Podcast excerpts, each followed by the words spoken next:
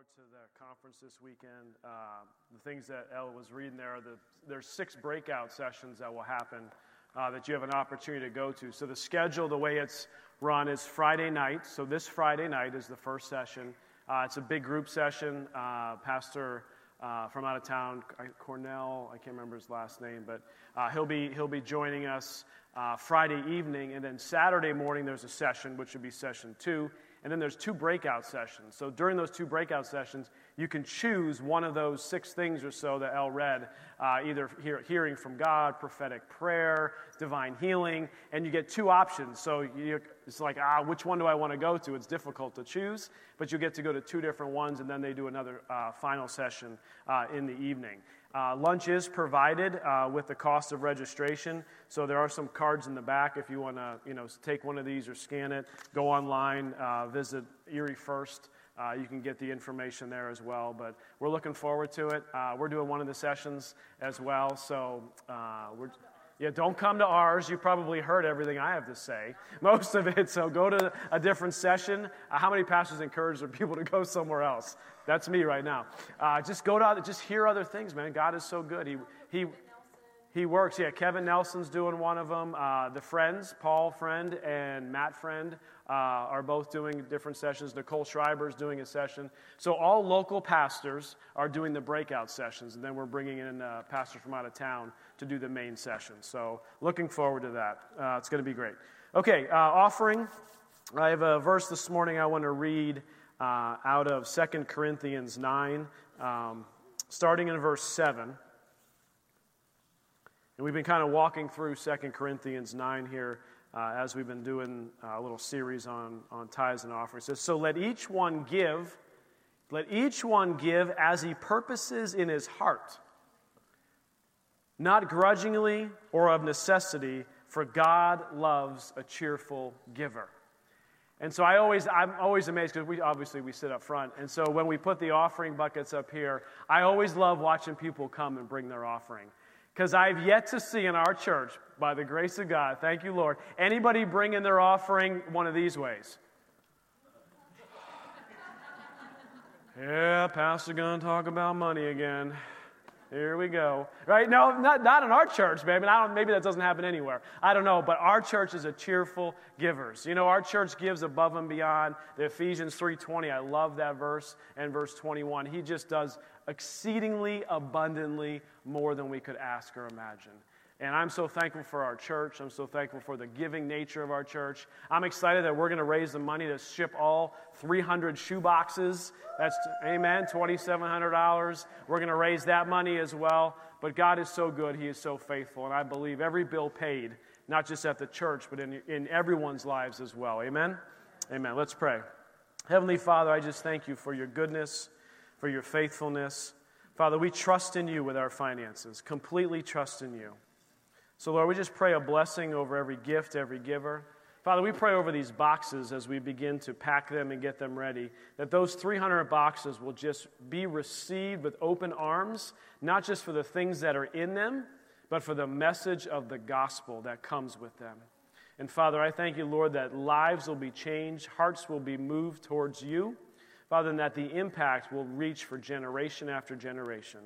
Father, we thank you for all you're doing and working in our church and our families. And Father, I just pray over this message this morning that it would be your words, not mine, to share with this church. In Jesus' name, amen. Amen. Okay, uh, open your Bibles to Matthew chapter 18. We're going to get into Matthew chapter 18. We're continuing the series on offenses. Again, I've explained last week, I know this is football season. I know Penn State won again last night. Woohoo! Yeah, they're 3 0. That's right. Uh, for those who don't know me, I am a huge football fan, specifically a Penn State Nittany Lion fan. Uh, but they're doing great this year, so I'm still in a happy mood based on football. Uh, but we've been doing a series on offenses. This is actually week number five. So, week one, we just talked about what offenses are. And the Greek word used in the Bible in Luke uh, for, uh, for an offense is called scandalon. And it basically talks about the trap, the bait. And we called it the bait of Satan. Uh, referencing John Bevere's book, but there's so many great things. I encourage you to read that book as well. But the bait, what it is, what it looks like. Week two, we talked about not offering the bait. You know, woe to him or her who brings an offense. We talked about how to live our lives in not bringing offenses or even offering that bait to others. Then we talked about, two weeks ago, we talked about how not to take the bait. Because the Bible says it's impossible that they're not going to come, which means they will come. And we walked through what does it look like to not walk into the trap and get stuck with that offense and how to work through that. And then last week we said, hey, guess what? We're all human and we've all walked into the trap willingly, unwillingly, and we got stuck in the trap. And we worked last week about how to get out of the trap once we were in it and once we were stuck. And so this week, we're going to kind of continue this, this series, and we're going to talk about how to reconcile. How to reconcile. So it's one thing to get out of the trap, but it's another thing to actually walk through the process of reconciliation with a fellow believer. And I think it's important to understand what that looks like. And we're going to walk through kind of Matthew chapter 18 so that we can understand, you know, the, the, the biblical way in which we need to reconcile. So, what I'm going to do this morning, which I've typically been doing, is I'm going to read parts of this scripture and then I'm going to stop and just talk about it for a minute. And then I'm going to give you five points again. Everyone's happy with the five points? Okay. Yep, the five, not a three pointer, but a five pointer. We're going even deeper this morning. We're going five points, and they will be on the screen again. Okay, all right, this is week two, two in a row. I'm going to set you up for a potential offense. One week I'm going to come in and not give this, I'm going to not give the points up there. I'm be like, let's test everybody and see how we're doing on offenses. No points on the overhead today can't believe he did that to me, right? No, it's okay. So here we go. So, how to reconcile? First, let me say this reconciliation is hard. It's hard. It's hard to do because you're not reconciling with someone that everything is hunky dory with, right? Like it's, I mean, this, when you're reconciling, that means something was broken. There was an issue. There was something that broke. There was an offense that was taken. There was a sin that happened. There was something you have to do and get over and work through in order to reconcile. So, guys, this is hard. We're human. I get it. This is hard. And there's a responsibility here, and we're going to talk about where this responsibility lies, but a lot of times it res- res- resides in both places, in both parties of this. Now, I will tell you this before I start that when we preach the Word of God and we teach out of the Word of God, and you get a revelation, it's called an illumination or a revelation, which means once you have it and have been taught it, the Lord expects you to do it. So I'm going to give you a chance now if you'd like to leave, before I get into the process of reconciliation, I'm going to turn my back and I won't even look. Y'all can, if I turn around and there's nobody here, that's okay. I get it. It's hard.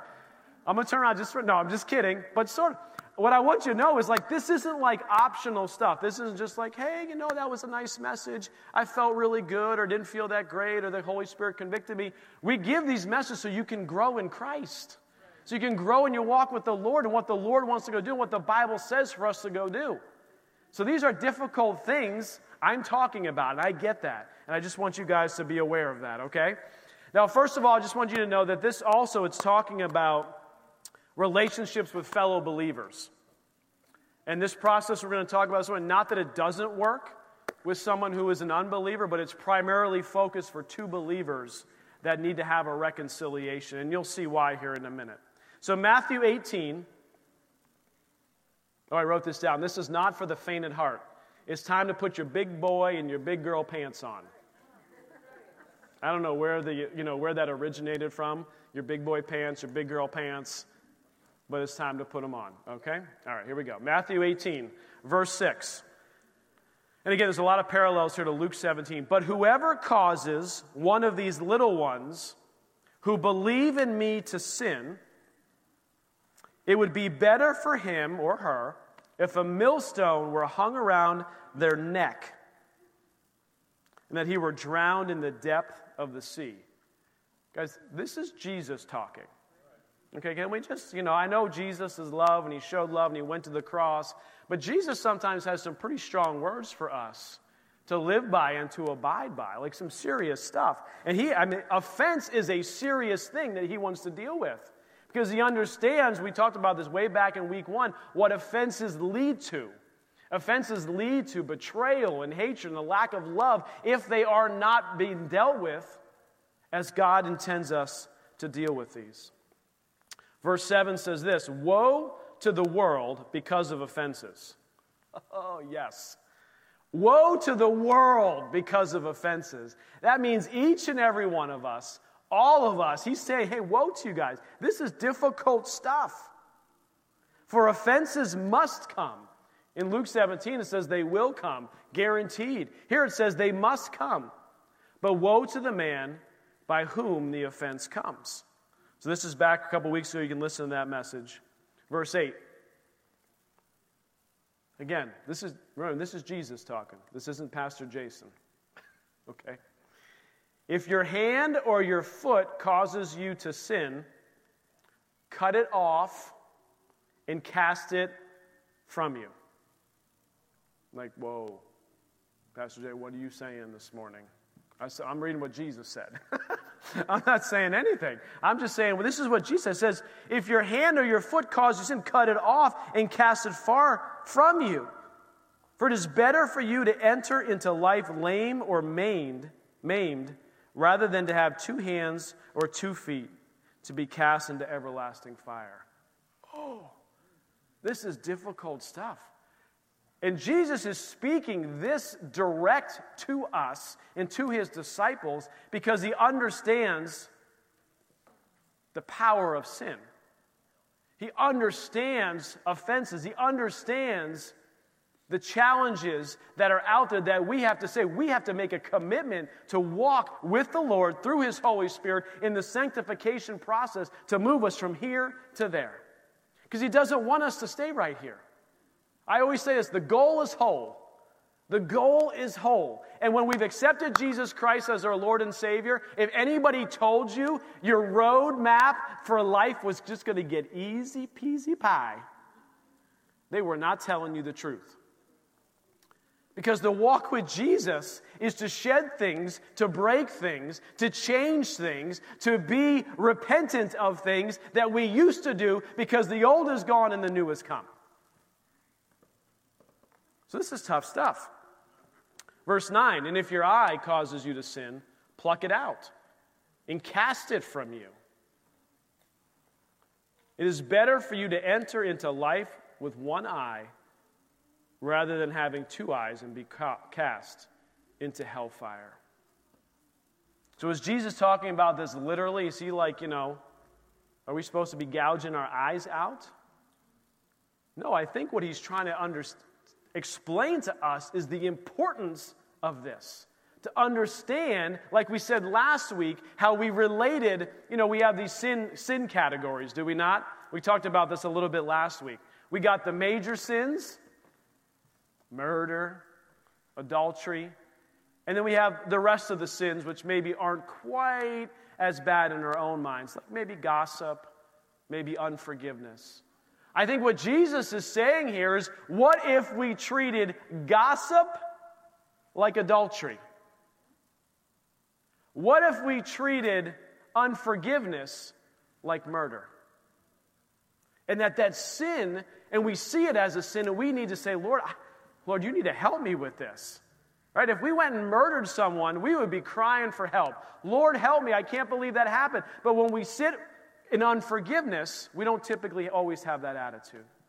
What I think Jesus is just making us very aware that it's super important that we understand this. And he says this because he knows the pain and hurt that comes from it. And he's leading us somewhere. We'll skip down to verse 15. In between the verse that we ended in verse 9 there and 15, he's talking about the, you know, the lost sheep going after the one. But in 15 it says, Moreover, So he's talking about sin. He's talking about these difficult things about reconciliation with your brother, uh, the one that's out there, you know, going out to get us. Moreover, if your brother sins against you, go and tell him his fault between you and him alone. For if he hears you, you have gained your brother. Look at that. Moreover, if, when, your brother, another fellow believer, a sister in the Lord, a brother in the Lord, sins against you, go and tell him his fault between you and him alone. Here's what just jumped out at me. You know, a lot of times we think of, you know, forgiveness, like, man, I messed up. I need to go to apologize to my wife. I said something I shouldn't have. I did something I shouldn't have. And a lot of times, right, we live our lives like that. We repent. We ask for forgiveness. We say, I'm not going to do that anymore. We go do that. Jesus is not talking about that. You're like, wait, what are you talking about? It says more of it. If, a, if your brother sins against you, go and tell him. Uh, wait a second. You mean if someone sinned against me, I am the one who has to go to them? And I think we always think like this reconciliation process is always the person who did the sin is the one who's going to begin instituting or implementing this reconciliation process. That's not what Jesus is saying.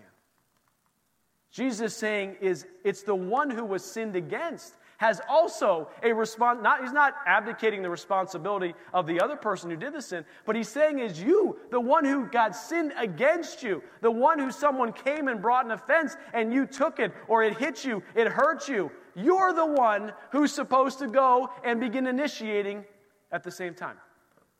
You're like wait a second i can't believe this. He is saying if someone who has sinned against you gossiped against you told a lie about you you're the one who has to go for this reconciliation. Verse 16, it says this But if he will not hear, take with you one or two more, that by the mouth of two or three witnesses every word may be established. I'm going to get through the whole process of reconciliation here in a little bit. So basically, you go and talk to that person. If it doesn't work, you go with two or three others is what the Bible is calling here as a witness, someone who maybe knows the situation, could be a neutral party. Verse 17 if he refuses to hear them, tell it to the church. Now, I don't know how many of you are walking through the reconciliation process right now, but no one has come to us and said, hey, you know what? I've been trying to reconcile with so and so in the church, and then I went again with another fellow believer, and I still tried to reconcile with that person, and it didn't work. And now I'm coming to you, Pastor Jason and Pastor Liz, for help in this reconciliation process. Three years, never happened. So either we're all really good at this, or we're all avoiding this thing like it's nobody's business. I'm leaning towards maybe the, the latter because I know that is my tendency. Psh, I don't want to go reconcile with someone who hurt me. They hurt me, and now the Bible's telling me I got to go to them? Come on. How am I supposed to go do that? We're going to get to that in a minute, how to do that. It says, Assuredly I say to you. So this is, this is incredible. So let me finish verse 17. But if he refuses even to hear the church, let him be to you as a heathen and a tax collector. That means if you're working through this and it's not working, You've done what the Lord has asked you to go do. Verse 18 says this Assuredly I say to you, whatever you bind on earth will be bound in heaven, and whatever you loose on earth will also be loosed in heaven.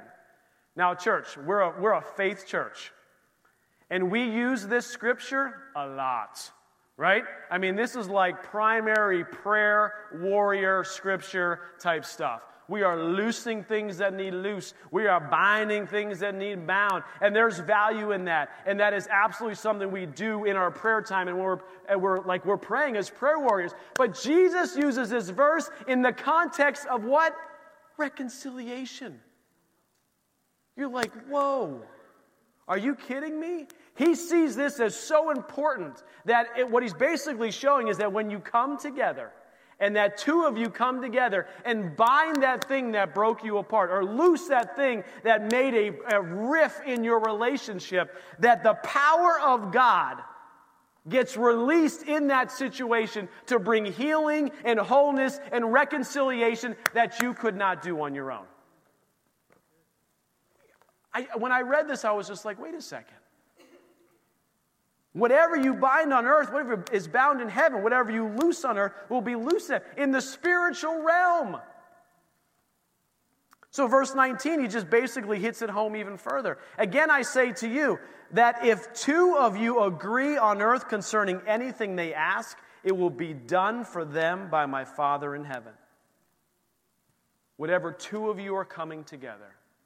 Think about that. There's a break in a relationship. Two people coming together to reconcile. And when they come and reconcile, the power of God is in that transaction. And that they together then combine the thing or loose the thing, whatever's needed, on the situation that caused the rift between them. And that when they're standing together, whatever they are praying for ends up happening. Wait a second. I just thought that means I could just grab a fellow believer. No, what, he's, what the God is saying is unity in the church is so important. Unity between the believers is so important that I will release my miracle working power to bind things, to loose things, so that those two, when they come together in reconciliation, can have what they pray for. Anybody more excited about trying to reconcile now than you were earlier? Yeah, come on. We, we ought to be. And so often in our life, we ask the Lord, this, no, this isn't happening. This isn't happening. And we ask, Lord, I've been praying about this. Why isn't this happening? Many times, it's because He is asking you to go do something to help release the power of God in a reconciliation process that we are refusing to go do.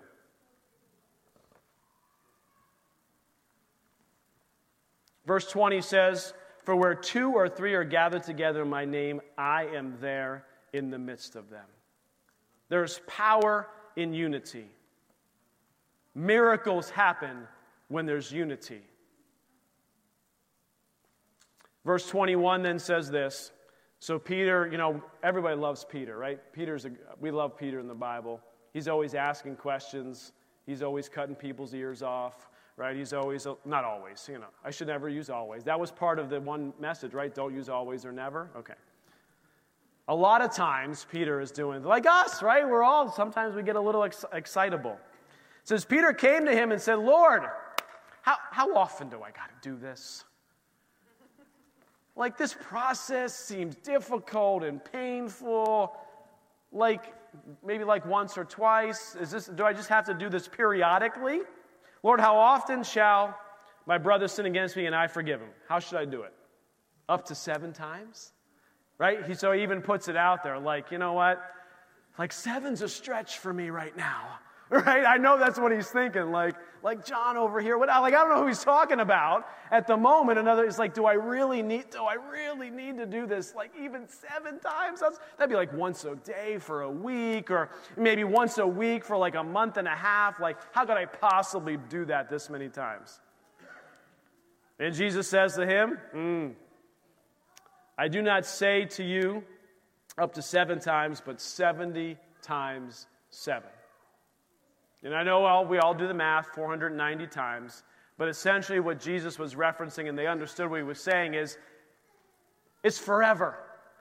It's infinity. It's eternity. You have to keep doing it and keep doing it and keep doing it. The seven times seven, the Lord's perfect number, means it's ongoing. It's a constant way in which we have to walk. I think sometimes we have to be the ones who initiate it because there's a lot of times people didn't know that they did something to hurt you. Come on, church.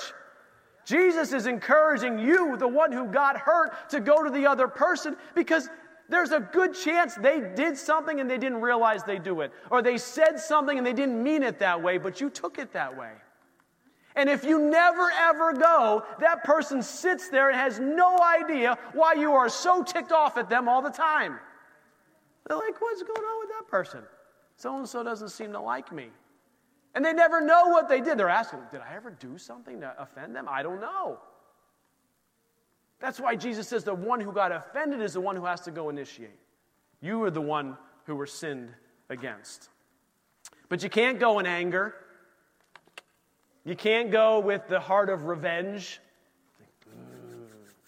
I'm going to show them what they did to me. Mm, they're going to pay. Yeah? Just like parenting, right? You can't go discipline your children when you're angry. I mean, you can, but you shouldn't. Because we say and do things when you're in anger that you then have to go back and apologize for later anyway. So, how do we go reconcile?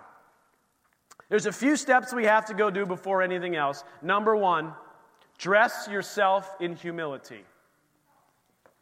You're like, oh, no, no, no, no, no, no. You mean there are things that I have to do before I can even go reconcile? The reconciliation process is going to be hard enough, let alone, Pastor Jason, the Bible says things that I have to go do in preparation for reconciliation? Yes. Says, dress yourself in humility.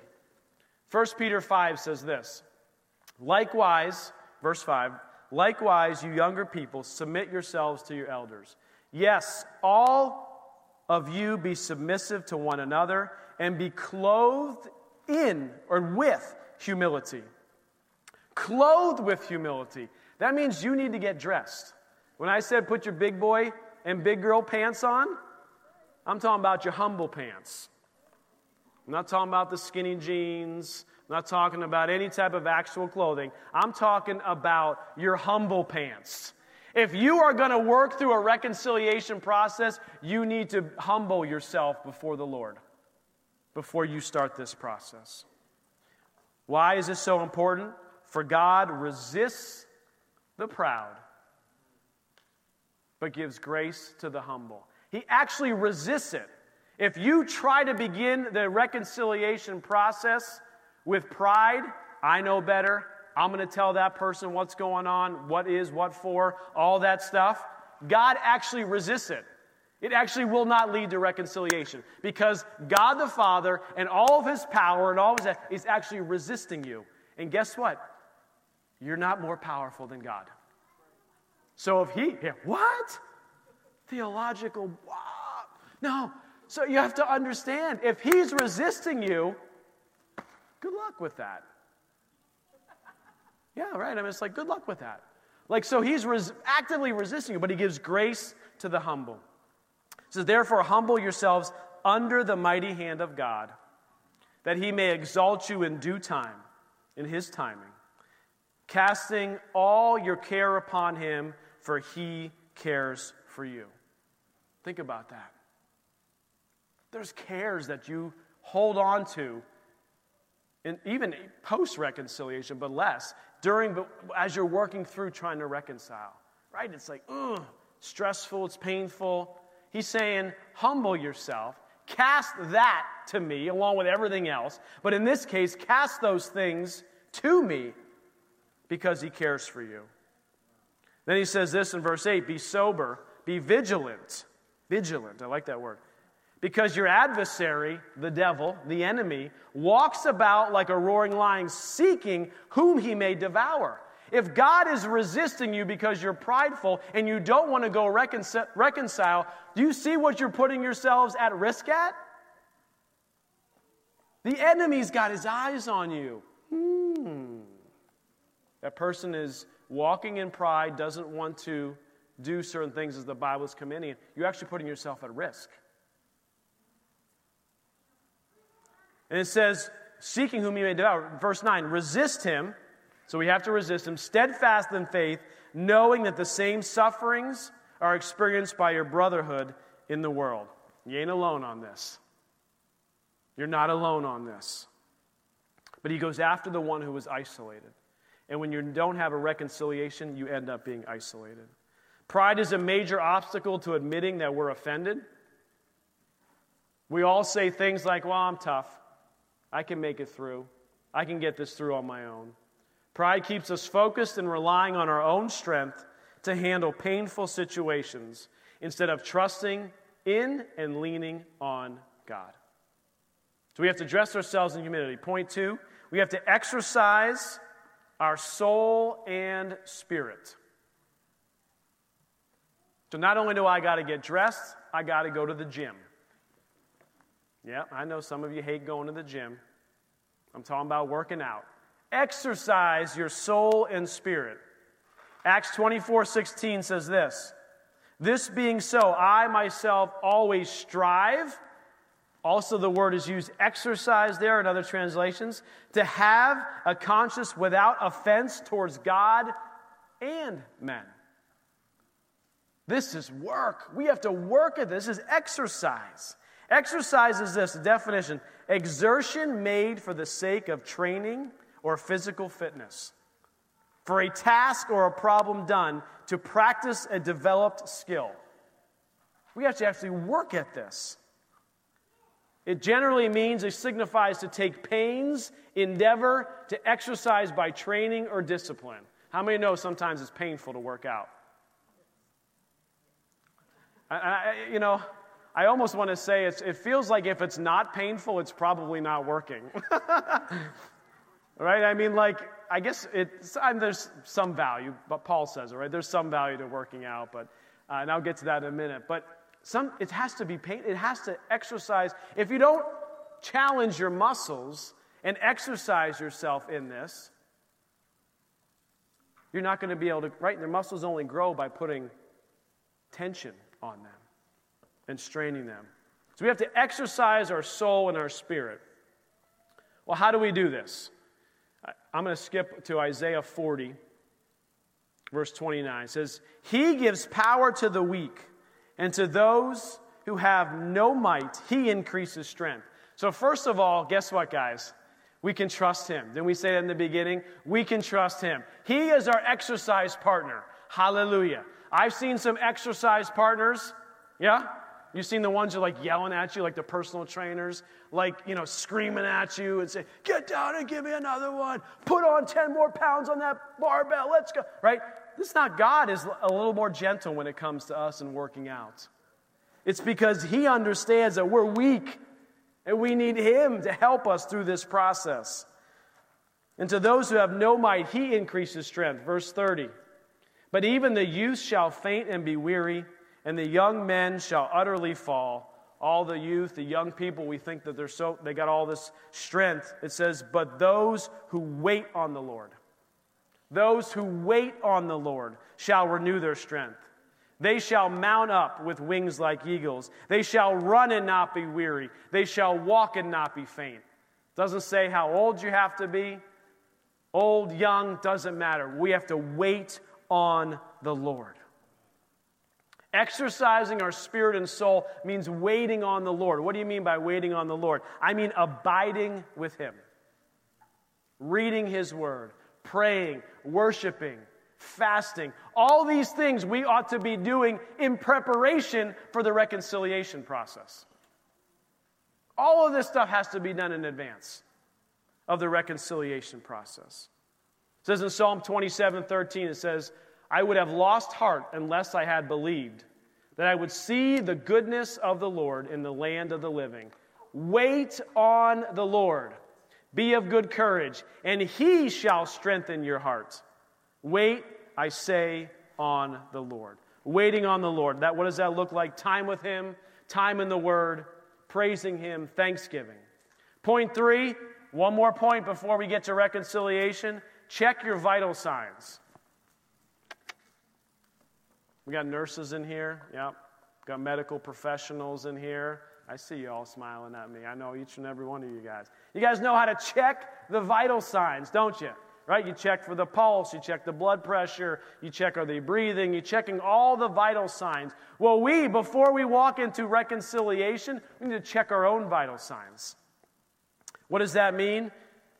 2 Corinthians 13:5 it says, "Examine yourselves as to whether you are in faith. Test yourself. Do you not know yourselves that Jesus Christ is in you, unless indeed you are disqualified? Examine yourself, test yourself, check your words. What are the words that are coming out of your mouth regarding the person that you are planning to go and reconcile with?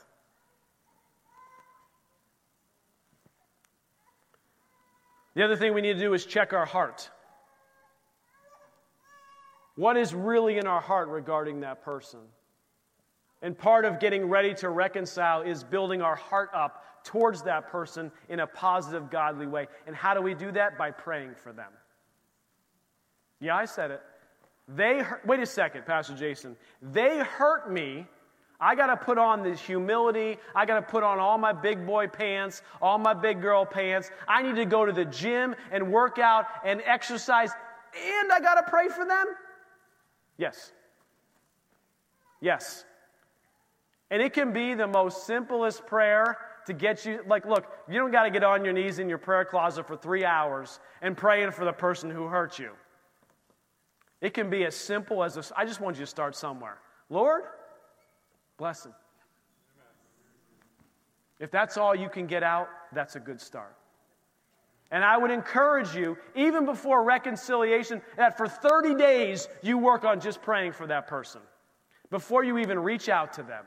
Amazing how your heart will change and be transformed towards that person when you take 30 days and begin praying for that person. And I'll tell you what, the Holy Spirit will work on the inside of you, and the prayer that you pray on day 30 will be far different than the prayer you prayed on day one. Because all you could get out on day one is, Lord bless him. You know, with the clenched fists and the. Your jaw hurts after even just saying those few words because you're so tight. But when you begin to pray for someone, God begins to soften your heart towards them. And God begins to have a, you begin to look through a different lens towards that person.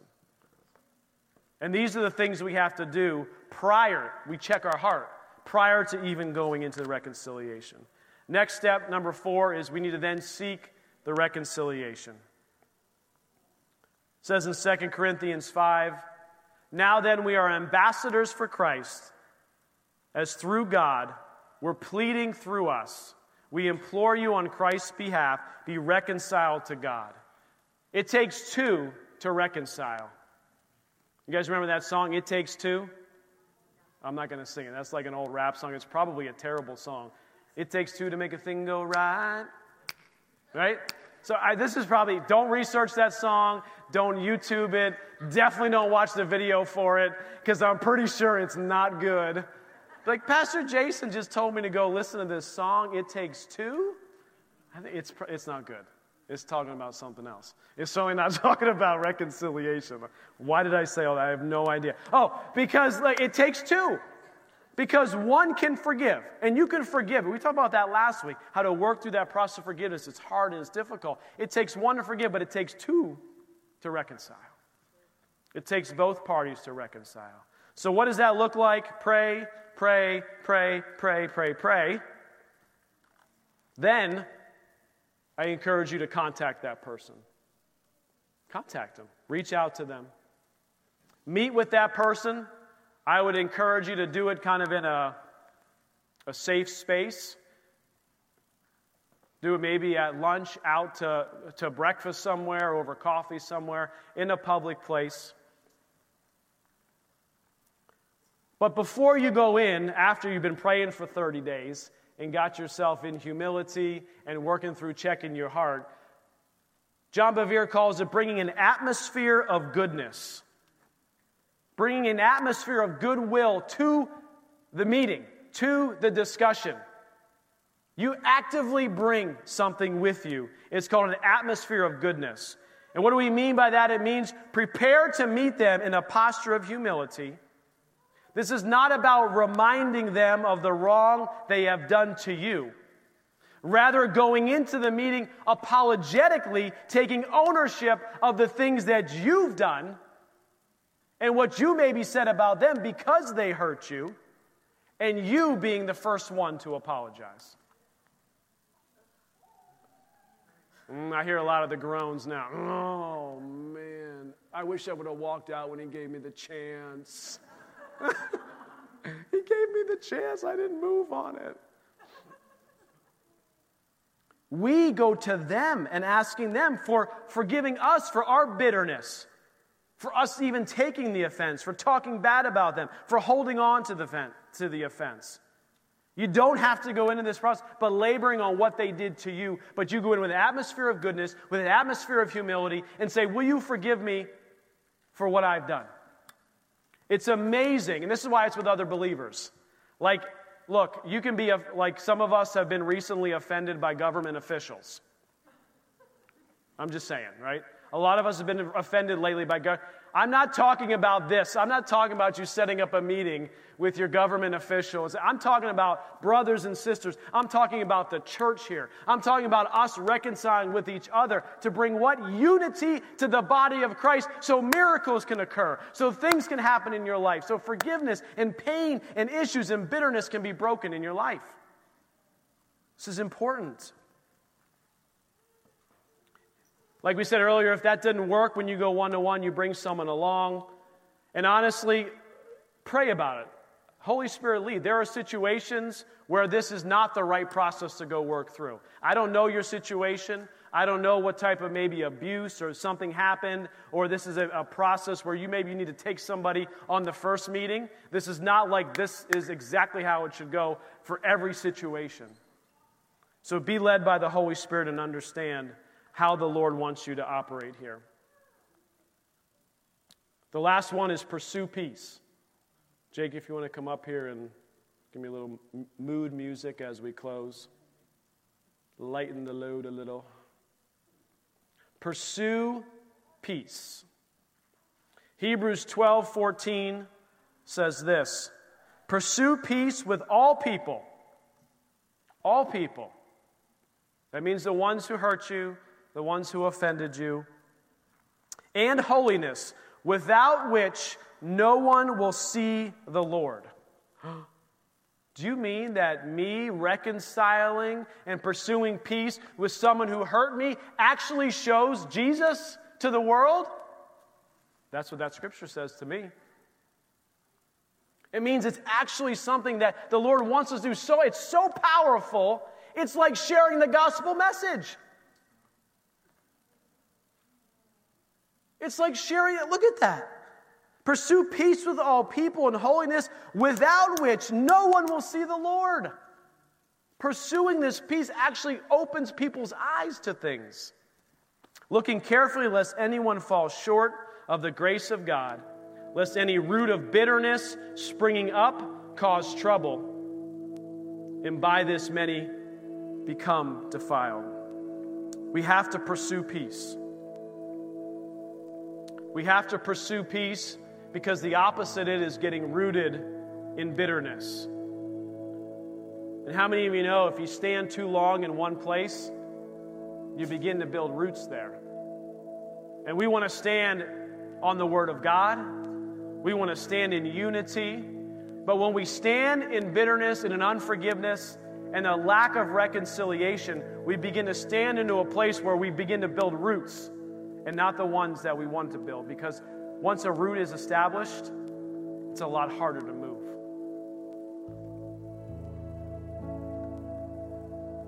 We close with this verse Romans 12 18. If it is possible, as much as depends on you, live peaceably with all men. As we do our best to mend broken relationships, God will honor our efforts. God's in this process. This is His process, not mine. It's a biblical process, not a TED talk to make better friends or to influence people. This is a biblical mandate. Dare I say the word mandate? Oh, did he just say mandate? And didn't follow with the word mask or ah, right? Yes, he did. It's something in the Bible that says we need to go do this because God loves us and he cares about us and he wants unity within the body. So bow your heads with me this morning.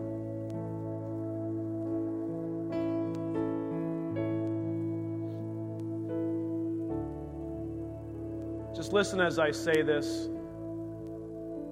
This may come as a shock to you, but Jesus never told us to pray for our mom and dad. He said, honor your parents. He didn't even tell us to pray for those who love and treat us well.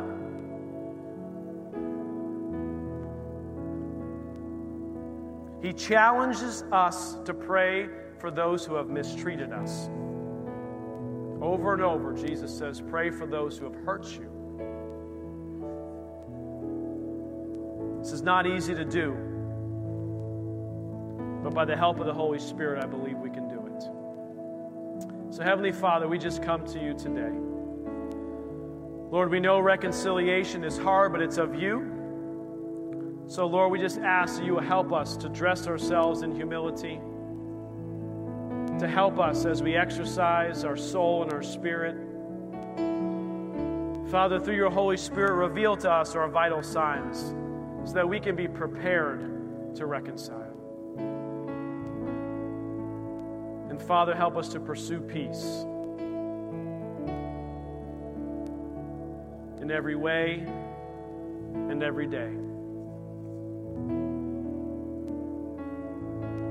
Father, help us today, by the power of your Holy Spirit, to do what is impossible on our own, that we can only do with you. So, Father, I pray now for relationships that need reconciled. Lord, that you would help us, lead us, and guide us through this process. That as we see that as we do it, the fruit that comes out of it that will only make it easier the next time. So, Father, we thank you for it in your precious name. Amen. With every head bowed and every eye closed still, say, Pastor Jason, this is all great stuff. But man, I just don't have a relationship with this God you're talking about. I've never made that decision I've never received that gift that you were talking about earlier the gift of salvation, the gift of the actual ultimate reconciliation with God the Father through Jesus Christ, his Son, and what he did on the cross. If that's you this morning, if you've never made that decision, you can make it today. Just slip your hand up, I'll see your hand. Anyone here today? says, I want to start a relationship with Jesus. Okay, that's all right. Look up here. We got some prayer teams that are going to come up to the front. I know it's a little bit late today, but that's okay. If you need prayer for anything, come up here. Healing, relationship, just even helped on this reconciliation. Lord, I need know I need to do something. Lord, help me. Just come up here. These guys will pray with you this morning. And I'm going to read this benediction as you guys leave today. 1 Thessalonians 3. May the Lord make you increase and abound in love to one another and to all, just as we do to you, so that he may establish your hearts blameless in holiness before our God and Father at the coming of our Lord Jesus Christ with all his saints. Heavenly Father, we just thank you for your goodness, for your faithfulness. We trust in you and you alone. We give you all the honor, the praise, and the glory. In Jesus' precious name we pray. Amen and amen. Hopefully, I'll see you Friday night at the conference. Don't forget, if you are signing up for the dedication, we need your name info today along with the email on your photos. That's it. Have a great week.